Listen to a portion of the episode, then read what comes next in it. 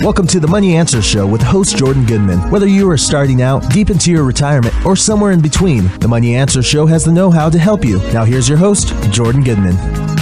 Welcome to the Money Answer Show. Jordan Goodman, your host. My guest this hour is Johnny Lynam. He is a real estate entrepreneur and expert, author of a new book called Millionaire Real Estate Success Strategies, What They Forgot to Teach You in School. Welcome to the Money Answer Show, Johnny.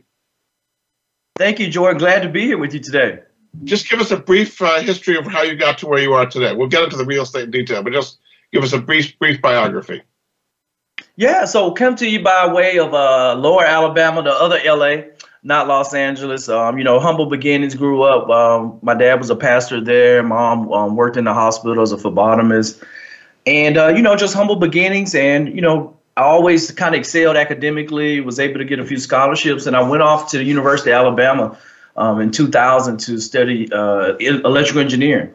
And from there, I was fortunate enough to be given an Air Force ROTC scholarship, and went through that program 5 years and commissioned as an officer in 2005. And, been going on that journey ever since, a little bit now from over serving 17 years, a couple of deployments here and there, moving all around the country, and, picking up real estate along the way as well, too. So why did you pick real estate as a way to become an entrepreneur? What was the attraction of real estate? Great question. Because with me, my dad was an entrepreneur and, at a small level, but I really didn't have a strong financial literacy background. I tell people in my book about, my experience with coming on active duty and commissioning that I had to have a family member sign on my lease for my first apartment because my credit was bad. And, and it just came from, I didn't know about credit. I didn't know about stocks and bonds. I didn't know about real estate investing or anything. But, that was an extremely humbling feeling. Even though I had a degree, I didn't know how those things that I need to know about financial literacy in order to invest and grow and build wealth over time. And so for me, after using my VA loan, buying a house about a year later, and just taking advantage of the opportunity to step out on faith because I didn't know all the answers. A friend presented the opportunity to me. And I was like, well, it's $300 cheaper than what I'm paying for rent right now. And I can rent it out when I leave because I know I'm leaving in a couple of years. So it made sense.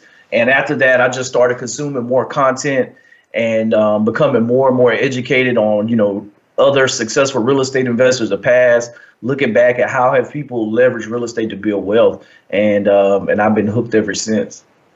So what is the size of your portfolio? And give us a sense of how successful you've been. Sure. Yeah. So right now we own 112 units with a valuation a little bit over $10 million. And, primarily comprised of multifamily, but we have some single family rentals as well, too, kind of spread across the state of Alabama and then Panama City, Florida, for the majority of our assets. And, and it's just it's been a process over the years, just continuing to build up with well over half of that really being added to the portfolio in just the last couple of years. So definitely just it starts, but then once you figure it out, you get systems in place, you build a team that you can really start accelerating that wealth building journey. Let's take an overall look at the real estate market now. Interest rates have obviously gone up a lot. Mortgage rates have been about 3%. Now they're about 6 or 7%.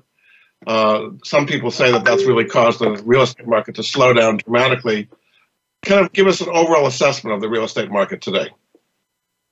Yeah, I think right now it's definitely the tale of two different markets.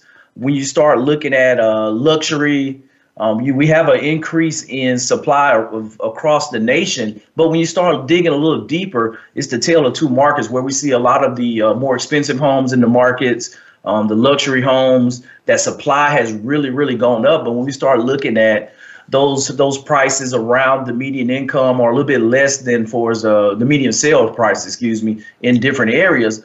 Those first-time home buyers are still pinched. There's still a low amount of inventory that the first-time home buyer has available to them. And so I think right now what we're seeing in our markets is low inventory at the bottom end of the market, and we're projecting that we're going to continue to do deals at that level and have more demand compared to at the higher prices that right now, those homeowners that's looking to move up in size of properties, They're locked in on very, very low interest rates across the board. So a lot of people are just sitting out from a seller's perspective, and they're just going to hold tight with their low interest rates where they are right now and not look to move up into other houses, which I think is going to continue to exacerbate the supply problem that we're going to have for inventory, for at least for the next couple of years. A long-term situation that the sellers or the homeowners have 3 and 4% interest rates, and if they were to sell, they would then get a new home at 6 or 7% interest rates, and they don't want to do that. So what normally would be coming on the market is not coming on the market because of interest rates. Is that what you're saying? Correct. Yeah. So, okay. So now you're buying homes, mostly single-family homes, not apartment buildings. Is that right? We buy a mixture of both. Last year, the majority of our acquisitions were on the multifamily side. Kind of in the Montgomery, Alabama area, but we continue to buy single family wherever the deal's called. Right now, we're just doing great deals is kind of what we're doing. We're still doing off-market lead generation for deals on both single family and multifamily. So, but the big thing is really looking at cash flow and the opportunity where we can kind of minimize our risk exposure with the uncertain times, because, you know, you don't know where rates are going. And so you just have to underwrite conservatively and just do really good deals right now in this environment. Now, one of the things that's changed the real estate market, particularly for single-family homes recently, has been institutional investors coming in, buying entire neighborhoods with cash for real estate investment trusts or hedge funds or, you know, big investors, so that individuals who want to buy homes put down 20% are competing against these Wall Street giants. Are you seeing that in the markets as well? We are. You know, I just literally had a conversation today with an investor in the Fayetteville market, and he was sharing a story where he had a fire damage to his duplex, went through the insurance claim, they rebuilt the duplex, and so he decided to sell it, and his list price was $300,000, and he had a cash offer that came in at $295,000, and it was a local bank. That the realtor shared with him was a local bank that wanted to buy the asset. That they were liquid, had liquid assets, and they just wanted to start pick up rentals in the area. And so we always hear about the hedge funds, but right now even local banks are trying to get cash off their balance sheets and just get quality assets to kind of hedge against inflation. So I think we're seeing it across the board, even in like smaller markets like Fayetteville, North Carolina, but also, you know, in markets where we operate, Birmingham, Montgomery, that you still see a lot of the hedge funds coming in and buying large amounts of real estate, especially in areas where they can get cash flow. And I think a lot of people now looking at some of the Southeast markets where you still have a lot of affordability, but you have a lot of cash flow being able to get into some of these deals. And so I think that's very, very attractive to investors across the board. One big news event, I guess you might say, the last 3 years was the pandemic, and they put in the moratorium on evictions and foreclosures. Is there a long-term impact from that? Do you think it brings a risk to real estate that didn't exist before? Well, I think that one's definitely probably still to be determined. Just with a lot of the policy changes that happened.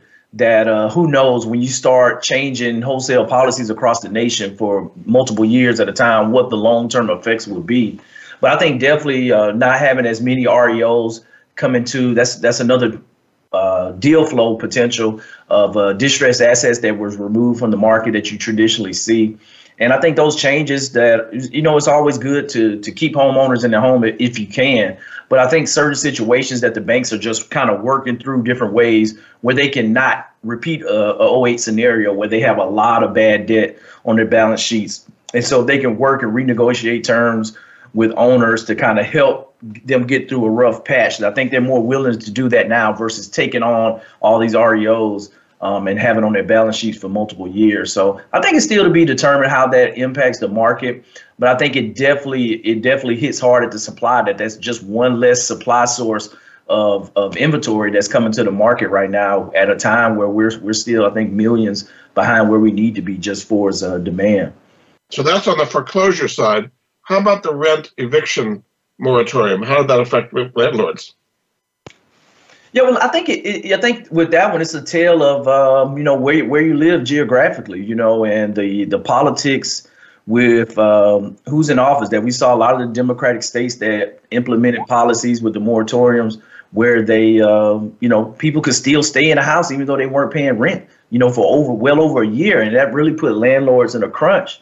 And, states like Florida, Alabama, Georgia, that were more landlord friendly, where, if you once a lease went past 1 year, month to month, that if somebody stopped paying, that you still had the right to evict them out the property even during the pandemic. And I think that's one of the things that just depending on where you own at and the leadership there dictates, those type of policies that could definitely impact you as a landlord. Whereas if you have you're not diversified and you have all of your portfolio in one jurisdiction that takes that stand, and you have a large contingent of your residents decide not to pay you, that can put you in a crunch. And especially when we start talking about a prolonged time frame, that can definitely wipe out somebody in their portfolio if they're overexposed in an area like that. Did that impact you? Did you have people who didn't pay during the pandemic and they were protected by the eviction moratorium?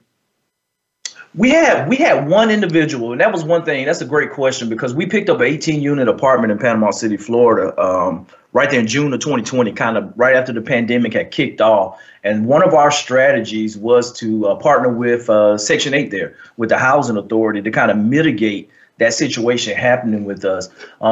We had one resident that comes to mind that didn't pay, that actually had to be evicted.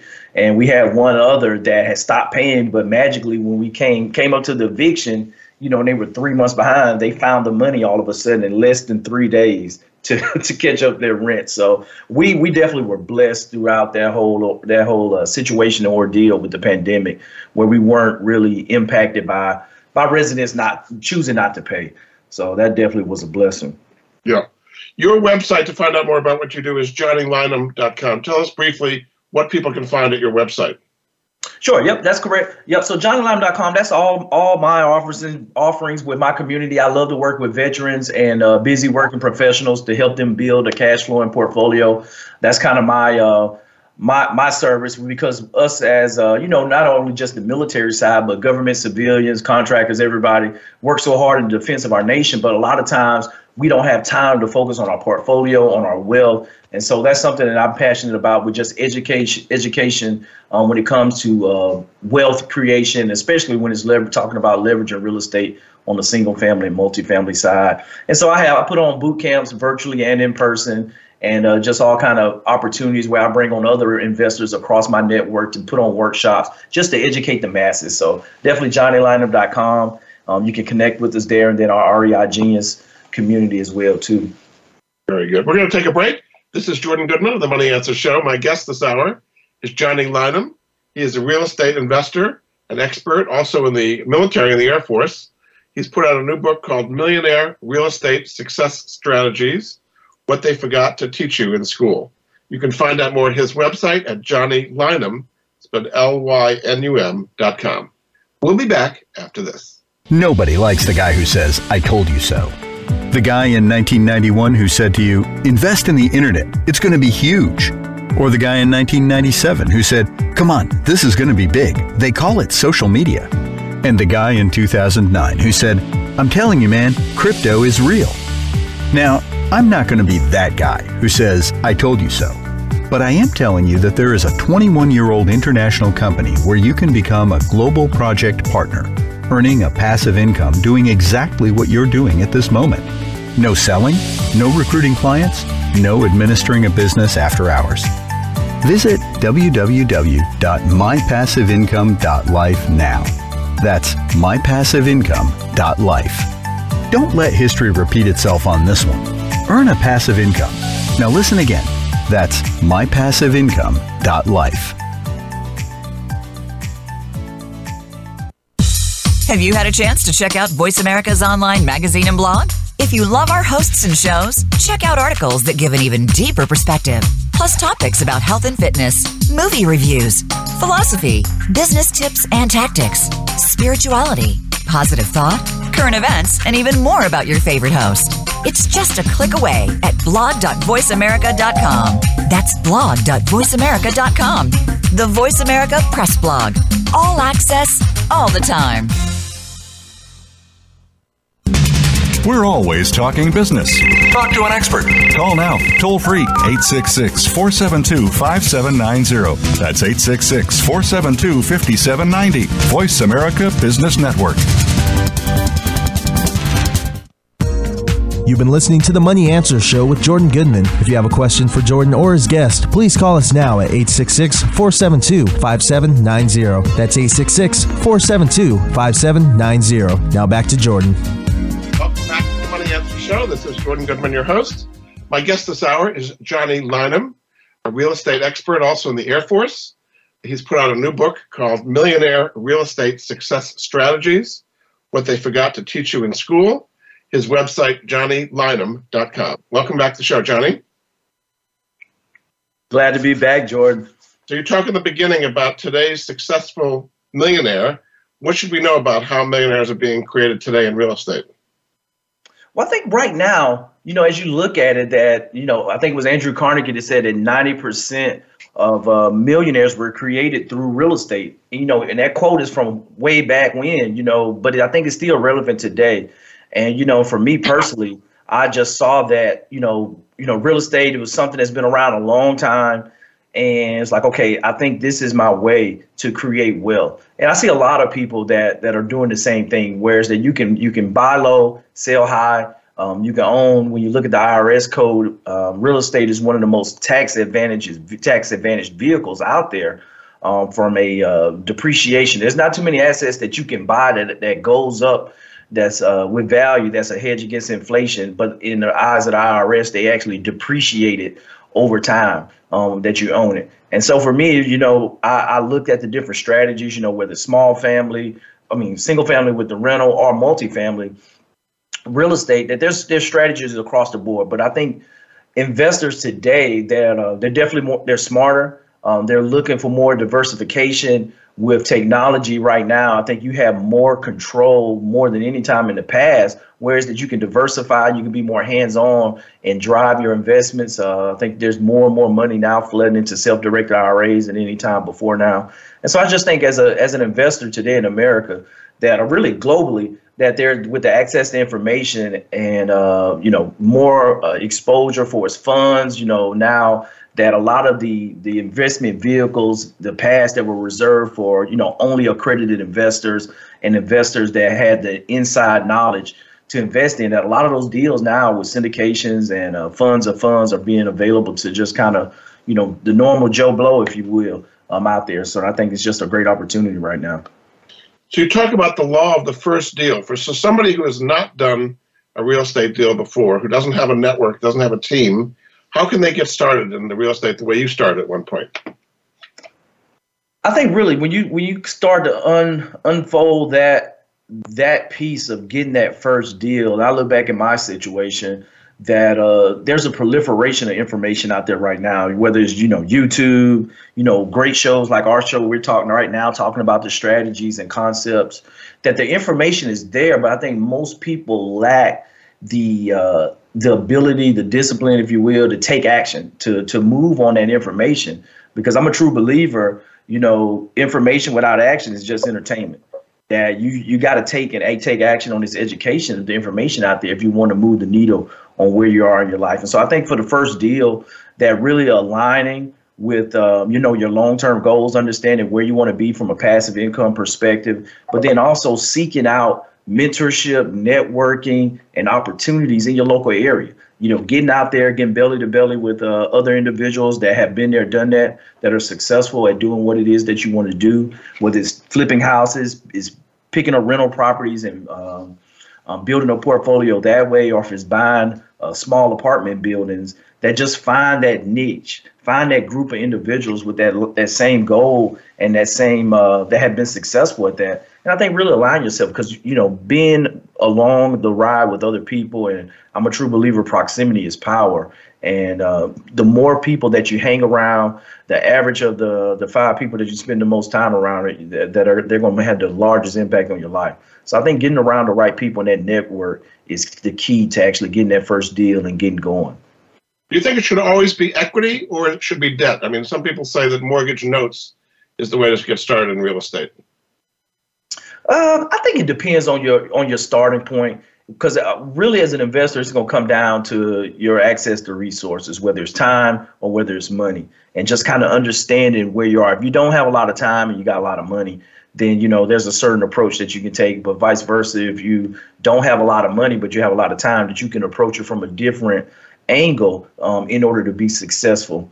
So I think it just kind of depends on where you are and what works best for you and the resources you have at your disposal. Because at the end of the day, you're investing. You need to make sure that whatever it is that you're signing up for your approach, that you can consistently show up and execute on a daily basis, where you're not something that you have to, you know, 3-4 months in, you're burned out, it doesn't work for your lifestyle. That is something that's taken away from your energy source, where you create most of your wealth and resources from. Then it's not going to be able to something that you can sustain long term. So I think it just kind of depends on where you're starting from. But notes is a great way, I think, for someone to get started, and without being a whole lot of hands on. They don't have to, you know, go and physically touch it. They can just work the paper and not really worry about the, you know, turning over a flip project or a home renovation project, whereas they can just worry about the monthly payments coming in.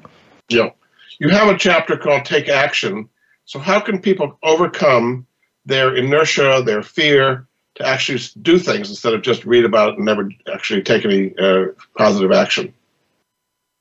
I think, you know, looking at that one, that each and every individual, that it takes a transformation, because I'm a true believer that in order to get to where you want to go, that you're going to have to change who you are today, because everything that has happened in your life, everything that you have overcome, everything that you have learned has been enough to get you where you are today. But go to that next level where you want to go, that you're going to have to transform who you are. So I think really understanding that and knowing that you're going to have to learn how to become comfortable being uncomfortable, and, you know, and taking this knowledge and information and implement it.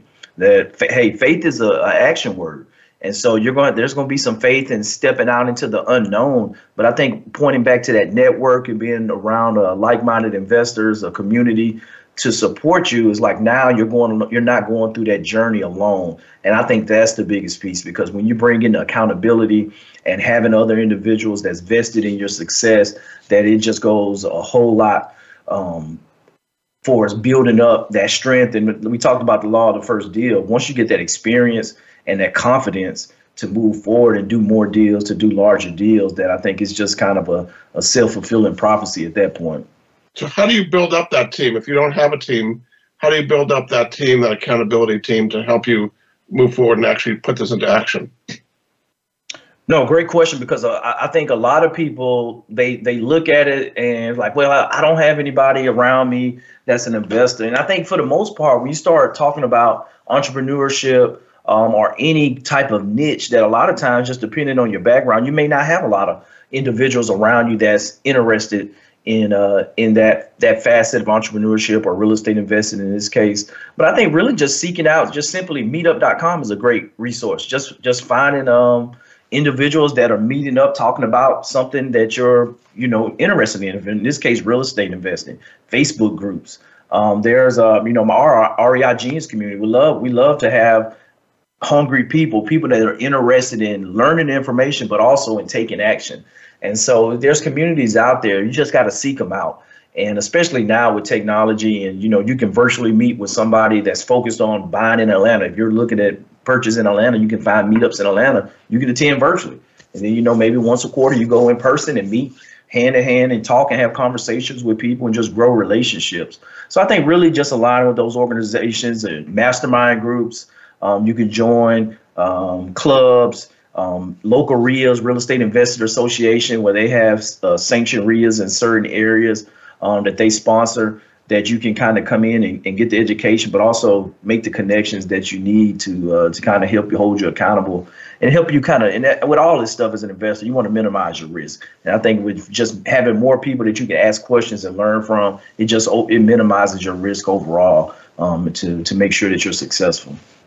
You have a whole chapter on goal setting. So why is it important to set goals when you're getting into the real estate business? Well, I think number one, if you don't have goals, you won't know where you're going. If you don't have a strategy, then you know, any road would get you there. And I always like to tell people, it's like the last thing that you want to do is have your ladder up against the wrong house. And, you know, when you're looking at it, it's like, okay, you got to understand where you're going. Because if you don't have a strategy for your life, there's somebody else out here that's going to find one for you. And they're going to have a job for you. And, you know, and they're going to help you build on whatever their vision was for the company to come kind of cast that. So I think really it comes down to understanding, hey, where do I want to be 10, 15 years from now, 20 years, 30 years from now, which I think is a struggle in our society today, just based off where we are with I would call it a microwave culture where we got to have everything right now, instant gratification. And, you know, you see it with just the proliferation of credit, buy now, pay later, and all the consumerism that our economy is based off of, that a lot of people, they're not forthcoming and looking long term and having that investor mindset with looking further down the line. And so I think really kind of bringing that culture into the goal setting piece, bringing it in to kind of think for a minute and stop and say, hey, what am I actually building for? Because I think now if you really do that it allows you to stop and look at your actions today in the moment and say, hey, is this really moving me towards my goal of where I want to be 6 months from now, a year from now, 5 years from now? And it's not, then maybe I need to revisit this and maybe not. This isn't a priority for me now if it's not helping me get closer to my goal. But if you don't have that, then you'll just go through life and 10 years from now, you'll be in the same place, like essentially just running on a treadmill or sitting in a rocking chair, that you have action, you're moving, but you're not making any progress. You're not going anywhere. So you're saying it's important to have a long-term view with real estate. I mean, some people get into it for flips and, you know, kind of short-term gain. You think it's better to have a long-term view when you invest in real estate?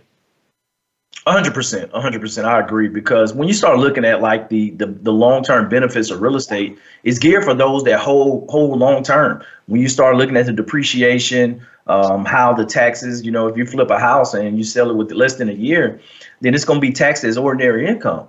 And so that's why I tell people it's okay to flip. And I still have my flipping business in Panama City. But the goal with that is to take that income and pool it together to buy small apartment buildings where we can achieve 100% bonus depreciation. We can bring in other strategies whereas that we're wiping out the benefits. We're bringing in the benefits of long-term ownership that are going to outweigh that near-term the tax hit that you're going to hit with the flip. So I think really looking long-term and the appreciation over time, the pay down of the debt with from your residents. And then also with inflation, you look at, you know, the Fed's goal is 2% a year. So across 10 years, the dollar is going to lose 20% of its value over a decade. So now you look at long-term ownership, you're paying down that debt over time with dollars that are worth less with your residents paying. And then as the value of the building goes up over time, that you're going to benefit from that and appreciation. The great part with the debt, that the bank doesn't participate in all that appreciation, that you're paying them down. But guess what? That increase in value over time is all yours as the owner, which is just which is great, and is how you build wealth. Very good. We're going to take another break. This is Jordan Goodman of the Money Answer Show. My guest this hour is Johnny Lynam. He's a real estate investor, also in the Air Force. He's got a new book out called Millionaire Real Estate Success Strategies, What They Forgot to Teach You in School. His website, johnnylynam.com. We'll be back after this. Stocks, bonds, investment opportunities, financial news, and talk. We can help. Call us now toll free, 866-472-5790, 866-472-5790. Voice America Business Network.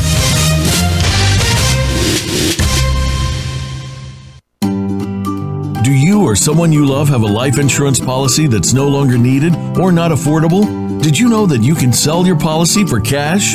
Your reason for buying life insurance has probably changed. Thousands of Americans turn to life insurance settlements to help sell their policies. They act as your representative, getting the highest market offer for you.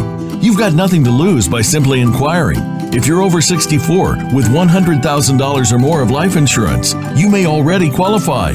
Call 877-485-6681 to get your free non-binding appraisal or visit fundinglife.com. Life Insurance Settlements. Discover the true value of your life insurance. 877-485-6681. Jordan Goodman is an affiliate. He recognizes quality solutions, forming relationships to help improve the lives of his listeners.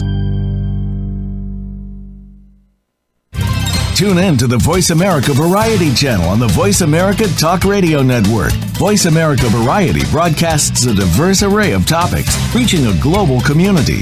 Our experts come from all walks of life, and the topics they discuss are everything from current events, arts and entertainment, leadership, parenting, relationships, self-improvement, career advice, and a variety of other topics. Check us out today. You're sure to find something of interest. Voice America Variety. Talk on today's hot topics.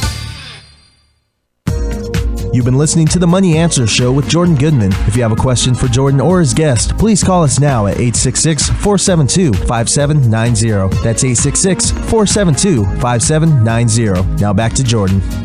Welcome back to The Money Answer Show. This is Jordan Goodman, your host. My guest this hour is Johnny Lynam, a real estate expert, also in the Air Force. He's got a book out called Millionaire Real Estate Success Strategies, What They Forgot to Teach You in School. Welcome back to the show, Johnny. Yeah, glad to be back, Jordan. Why are they not teaching this in school? I mean, there's all kinds of business schools and so on. Why is this not being taught in schools? That's a great question. I'm not sure. I think you see more so now that private schools, that they're advancing their curriculum to include more on the investing side. But it's funny. It's like we look at the hierarchy of needs. That one of the primary needs is housing, to have a shelter over your head. Yet we go through 12 years of education and nobody teaches you how to buy a house, that and how to provide, what does that look like? What are the interest rates? How are they going to underwrite you? Why is your credit score important? You would think that would be a fundamental piece of information that they would just share across, all of K through 12, where people just understand, and they kind of, when they leave out of high school, that they understand, hey, how the process works to buy a house. But that doesn't happen. And I'm not sure why, but I know that's one of the things now. It's like, okay, let's focus on the solution versus the problem, and how do we get after it? And I think that's one of the things now with just being able to promote financial literacy and promote shows like yours to just share with people so they can get their education if they're not getting into school, and just figuring out how to help people move the needle in their lives, and just kind of understand that there's a better way, whereas that they don't have to trade their time for money their entire life and work to their die, that there's ways that you can learn how you can make money in your sleep. So you have a whole chapter, what you call grit. So how do you need grit in being a successful real estate investor? Well, I think Mike Tyson said it best, that everybody has a plan until they get punched in the face, that life happens. And that you got to have a plan. And, in the Air Force, that we say flexibility is key to air power. But that at the end of the day, life has a vote. The enemy has a vote when you're going to war. And so you're going to have to make adjustments along the way. Everything's not going to happen as you wanted to kind of lay out. And, it happens that way. But you got to understand that everything that's happened to you this far in your life, that you've overcame it. And anything that comes before you now is not going to be fatal. It's not going to be final, that you have what it takes to be successful whenever you face adversity. Whether it's losing a contract at the 11th hour, or if it's, finding, termites as you're going through the renovation. You open up a wall that you didn't know ahead of time, that you didn't plan for. And so it's just being able to have contingencies, and then understanding, having the wherewithal that, yeah, it sucks, but you've been there, done that. You got what it takes to be successful, and just having that confidence, because if not, then, life will break you down if you let it. That we're all going to go through some things, losing loved ones,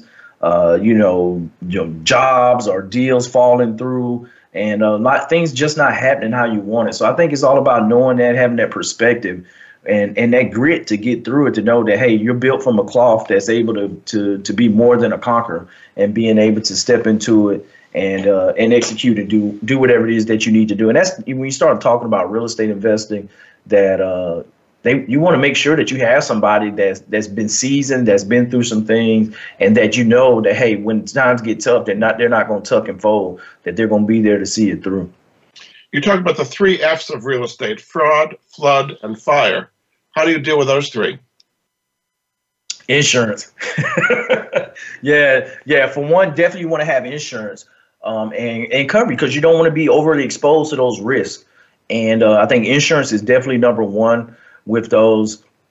But then also just being able to, you know, when those situations happen, to be able to take care of it. And a lot of times that we talk about, you know, the insurance to cover us as the investor and the asset, but then also for the resident that's there too, that's being impacted, because we are a home provider. Somebody is calling that those four walls that we own a home. And so being able to make sure that, one, that they have renter's insurance, but then two, that they're covered, and we're kind of keeping them at top of mind when we're going through and making sure that their family is taken care of and provided for. Because those situations do happen, but that's why, like we said, we have insurance, and you're prepared for those where you're not overly exposed and kind of left vulnerable when those situations happen, because life happens. Particularly with floods, and we've had a lot of floods lately. Do you think everybody should always have flood insurance? I think you really, you know, FEMA has the 100-year floodplain, and they have data out there and information. But a lot of times, you know, even I look at an example of living through Hurricane Michael and just looking at how that situation happened. Whereas that, you know, roofs collapsed and water came in, which, okay, now it's water damage, but it wasn't a flood. Or, you know, water came in, but, you know, it wasn't coming in through the front door. And so there's a lot of nuances with that. And a lot of times the water, you know, it wasn't natural, that, you know, a drain stopped up, and areas that were, you know, weren't in a traditional floodplain were flooded because drains were stopped up with debris and things like happening. So it was just a whole new landscape of people who never even thought that they needed flood insurance, that their homes actually flooded and they weren't protected, because who knew that the storm drainage was going to back up like that, and all the, you know, and that level of rain coming in at one time.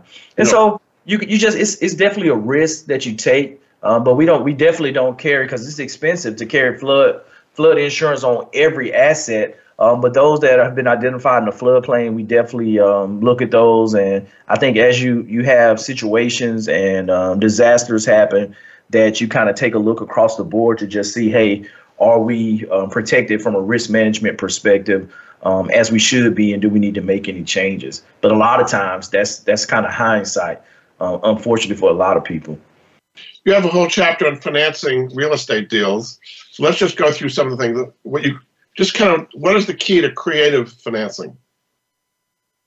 It starts with you. You're only limited by your brain and your options that you can come up with the creative finance, and that a lot of times you don't even think of deals, but it's really just whatever you can agree to between the buyer and seller that works. That's a win-win for everybody. You know, whether it looks like seller financing, where the owner doesn't have a mortgage and they can become the bank, and you give them a down payment and then they finance the rest internally. Or if it's you know, a subject to deal where you have someone maybe in pre-foreclosure, and you make up their payments and you take title to the property in a trust or land trust, and you keep the existing debt in place and you make the payments. And so especially when you start looking at where we are now, where, you know, over 80% of Americans have a sub 5% interest rate on their home, that, you know, being able to have different strategies like that and be creative allows you to get in deals with not a lot of capital up front. And in this case, you know, you could get some low interest debt that you can carry that's already in place that you don't have to qualify for, you know, with your own personal credit. So different strategies like that on the creative side. And you're really just limited to how you want to approach the deal. And I think that's the thing, just being around more and more investors and listening to investors, that you learn what's going out there. You know, one great deal that we did with our 18 unit, that, you know, going to the Tuesday morning meetup at the breakfast spot with all the old investors, the older guys, you know, been there, done that. A lot of them retired. And then one guy was sharing how he took over an insurance claim when he bought a property. And so I'm like, oh, that sounds cool. And so sure enough, we were buying the 18 unit and it had an open insurance claim. And I said, hey, do you mind if we take over the insurance claim too? And we ended up bringing in additional $50,000 that we could bring into the property to renovate by just taking over the claim. And it was $50K that they had left over on the insurance policy. So, you know, just things like that with strategies that you can kind of be creative and think outside the box in order to get deals done. You also talk about local lender partnerships as a way of financing properties. How does that work? No, your lender is one of the, you know, starting off real estate is a true team sport, and your local lender is going to be a great team member of your team if you for you to be successful. And so I think just starting those relationships up front, you know, understanding their underwriting process of, hey, what all do they need to underwrite me as an individual, to underwrite my LLC? Having that up front, even before you get a deal, where they have already approved you for a certain amount and they know what you're looking for. You shared your business plan or your vision, your goals that you have for you and the company and what you're trying to do in the local community. And then from there, it's just really, you know, as you go on, you bring deals to them and the funding process, having that relationship goes a long way. It allows you to move with speed. It allows you to be have some predictability for your lender partner on what you can do. So now when you're out negotiating deals, it gives you that much more confidence that you can close. And then the terms that you can negotiate, because you already had those conversations, you know what they're looking for is underwriting. And so that you know that the deal is going to pencil out when you go through and create your performer for what you think the deal will be able to do when you go in and execute your business plan. And so I think that, you know, all those things go hand in hand with having a banker that actually you can put a name with a face, you know, compared to some of the larger banks, you know, Bank of America, Wells Fargo, that you know, you're truly just a number. If you're not, you know, moving tens of millions or hundreds of millions of dollars as a client, that you can kind of just get lost and in the sauce, and there's really not that relationship behind it. Whereas that they can look at you and understand, hey, yep, this doesn't meet the ratio on paper where we want it to be, but this client has great experience. They have multiple loans with us already. We have a good relationship. We feel comfortable with the risk being where it is right now with them, and we'll still do the deal. And so I think having that relationship goes a long way to just being able to get more deals done. You talk about self-directed retirement accounts, IRAs, as a way of buying real estate. What are the pros and cons of doing self-directed retirement accounts? Yes, self-directed IRAs, they are a phenomenal opportunity for individuals who may have a retirement account with a previous employer where they can roll those funds over into an account now that they can self-direct and not just only be limited to whatever products that the current provider or custodian has that can offer them, which a lot of times is just only, you know, certain mutual funds for the products that are allowed. But those self-directed IRA benefits, it allows you to direct your investment into things like real estate, other asset classes outside of just traditional stocks and bonds and mutual funds that you tend to think about when you think about your retirement account. So it allows you to get a sense of diversification from the roller coaster of the stock market by being able to pick up, you know, cash flowing assets that you can pick up with owning your IRA can actually own the property, own a single family house, a multifamily, or, you know, it can qualify for a loan where you only put 20% down, 25% down, and you get a loan for the remaining balance to purchase real estate with your IRA. So that's a great opportunity with the diversification there. But then also it allows you to invest in notes or syndications, whereas that you're just becoming a debt provider, or you're investing in an equity deal with syndications, whereas that now you're just directing your money into deals where you normally will, with this traditional syndication, you're going to be somewhere around a 20% internal rate of return. And so over 5 years, you're going to double your investment is most of the times the operator, that's what their goal is to return for their investors. So it's just some of those atypical investments that you're normally not exposed to, but now you can invest and participate in those deals through your IRA. So I think those are some of the pros. I think the cons are that now the onus is on you to have that knowledge, to being able to underwrite the deals, understand what you're investing in, that you don't have a fund manager or your pension plan provider that's going through and investing on your behalf, that now you're actually taking control of your investment. So it does require you to have a little bit more knowledge and information on the operator who's executing those deals, but then also just the investment class itself and the business plan that they had before you. So it does push a little bit back of the onus on the individual to make sure they know what they're doing and that they're being able to properly underwrite the investment so they can make sure that they're managing their risk properly. Very good. We're going to take another break. This is Jordan Goodman of the Money Answer Show. My guest this hour is Johnny Lynam. His book is called Millionaire Real Estate Success Strategies, What They Forgot to Teach You in School. You can find out more at his website, johnnylynam.com. We'll be back after this. From the boardroom to you, Voice America Business Network. Are you a homeowner tired of making monthly mortgage payments with little progress towards paying down your principal?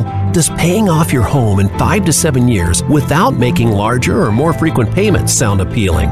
Paying off your home in full in 5 to 7 years is really possible thanks to Truth in Equity's Mortgage Equity Optimization System, a money management approach that puts your money to work for you 24/7. If you own a home with some equity, have a decent credit score, and verifiable income, you owe it to yourself to learn more about Truth in Equity's program. There's no need to replace your mortgage or refinance in many cases. The system works for new home purchases as well as current mortgages. Your home is your largest investment. Own it outright in 5 to 7 years. Call Truth in Equity 888-262-5540 or visit truthinequity.com 888-262-5540. Jordan Goodman is an affiliate. He recognizes quality solutions, forming relationships to help improve the lives of his listeners.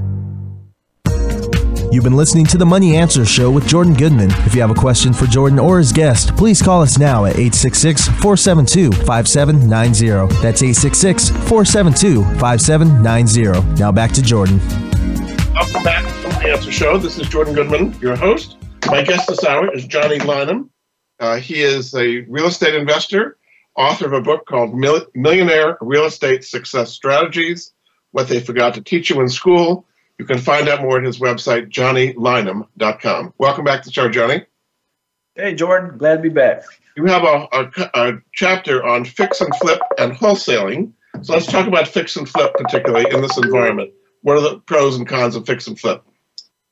Well, I think definitely the pros are you're able to make a substantial amount of money in a short amount of time.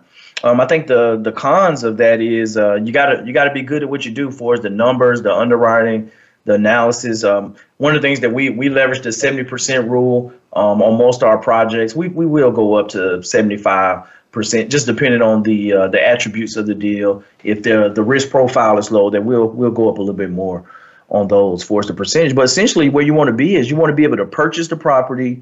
You want to be able to go in and completely renovate it to 2023 standards, and you want to be at 70% of what the new after repair value is of the property.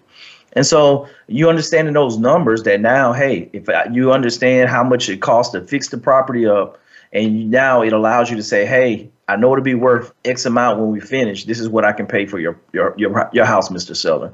And those different strategies behind that kind of goes into wholesaling as well, whereas wholesaling is just being able to find a deal on the front end and then just have enough meat left on the bone where that investor can still come in around the 70-75% rule, those numbers to make it work, and you be able to walk away with the profit as that spread in between. And so I think that's the biggest thing that comes down for both of those. They got to be able to be good at marketing, and so being able to get distressed assets, understand where those sellers are, whether it's tired landlords, someone going through a divorce, someone downsizing, someone may inherit a property through the probate process, pre-foreclosure, a vacant house. It's just all type of different life situations that are centered around real estate when you can find these off-market deals that allow you to be profitable, to do a fix and flip, or in this case, to get the property under contract for a great price and being able to wholesale it and make profit on the spread. You need a motivated seller is the key to those strategies. Is that right? Correct. But you were saying earlier that there's not a lot of those around, that a lot of sellers are holding onto their homes now. So is it rare to find motivated sellers these days? Yep, they're still out there. Versus, and that's where you kind of get paid. That's where you make your money at, being able to find those deals. And, whether it's we picked up a property this past Friday that came on the MLS. And, that was a deal there for us, a deal source there. We're working directly with the listing agent to get that property. But there's different strategies to market. It's no different than, McDonald's and Coca-Cola, that as a business owner that you find the motivated list. You're pulling the list of notice of defaults of who's going into pre-foreclosure, who's filing probate executor documents at the courthouse, who has code violation, who just came through eviction court. All that's free information at the courthouse that you can request through the Freedom of Information Act through a FOIA request. And once you get that information, it's just a matter of figuring out how do you want to reach out to those individuals, to let them know the services that you have as a real estate investor and how you can solve their potential problem that they have that involves a house. And so I think, you know, whether it's a phone call, a text message, a certified letter, a postcard in the mail, you know, a ads that you're running on Facebook or Google or anything like that. They're just figuring out, hey, now once you understand where these people are and who you can help, it's just now being able to figure out how best to get your message out in front of them. Because one of the things, I think there was a 5.4 million transactions in 2021. I think we were down to 4 million in 2022. But roughly around 10% of those transactions, so about 500,000 transactions happen without a real estate agent. So there's still a lot of transactions happening across the board without off market, without a real estate agent being involved. Tell us the story of your first wholesale and how that deal went down. So the first wholesale for us, and really with my business model, when we wholesale, it's a deal in an area that we don't want to invest in, or if it's a house or project that has a higher risk profile. For us, we really like slab foundation properties that don't need foundation work, where it's just really cosmetic. We're coming in, floor, paint, cabinets, maybe a roof and a new furnace, HVAC, and we're in and we're out fairly quickly.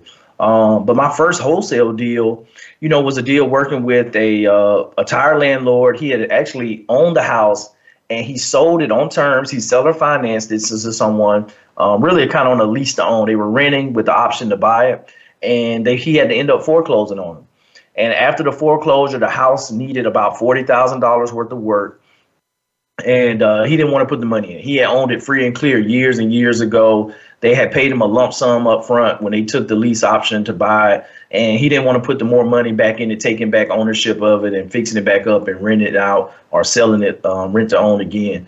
And so we were able to come in with that deal and pick it up. And that was soon after we had transitioned to Panama City, Florida in 2017. And probably about 3 months after we had got there, I got hit with deployment orders. And so I started deployment training. Usually you have about 3 or 4 months of training before you actually go out the door for 6 months.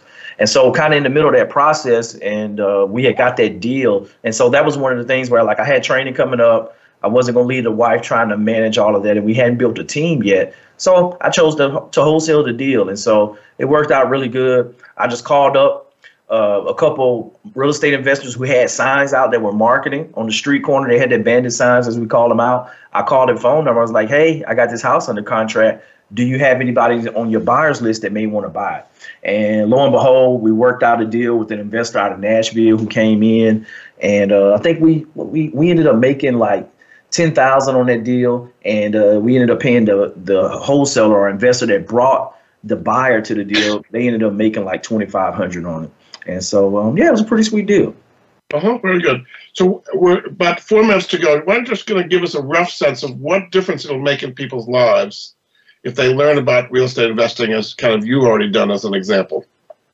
No, I think it's a no-brainer that real estate is one vehicle. There's many vehicles out there that can get you time freedom, because at the end of the day, you know, it doesn't take 1,000 units. You know, there's a lot of people that talk about how many doors they have and things like that.